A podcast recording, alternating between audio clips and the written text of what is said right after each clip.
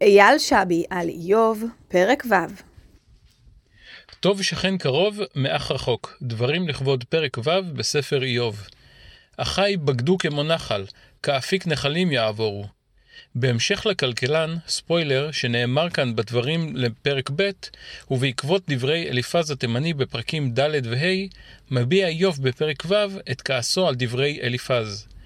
כיצד אתה מעז לומר, האנוש מאלוה יצדק, אם מעושהו יטהר גבר? הלא אתה מכיר אותי, אני צדיק יותר מהאפיפיור. אדרבה, אם אתה חושב כי חטאתי, הורוני ואני אחריש, ומה שגיתי, הבינו לי. ניתן להניח כי ממש כמו המספר, גם רעיו של איוב יודעים כי והיה האיש ההוא תם וישר, וירא אלוהים ושר מרע. אם כך, מה גרם להם לפקפק בצדיקותו? מה הייתה הנקודה שהובילה אותם לבגוד בנאמנותם לאיוב? נזכור שבשלהי פרק ב' נפגשו שלושת רעיו של איוב לפני שניגשו לנחמו.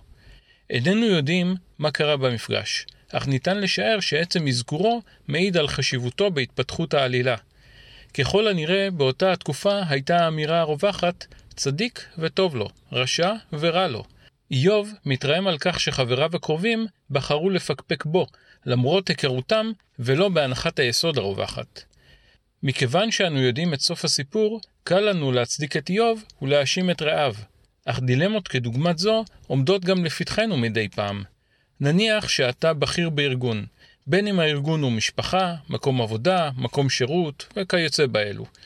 ומגיעה אליך דילמה המאמתת בין טובת הארגון לבין טובת פרט אחד בארגון. האם ההחלטה את טובתו של מי להעדיף כל כך ברורה? אין תשובה חד משמעית לשאלה, אך העיקר הוא להיות מודע לבחירה שלך, ולא באופן אוטומטי, אחרי רבים להטות.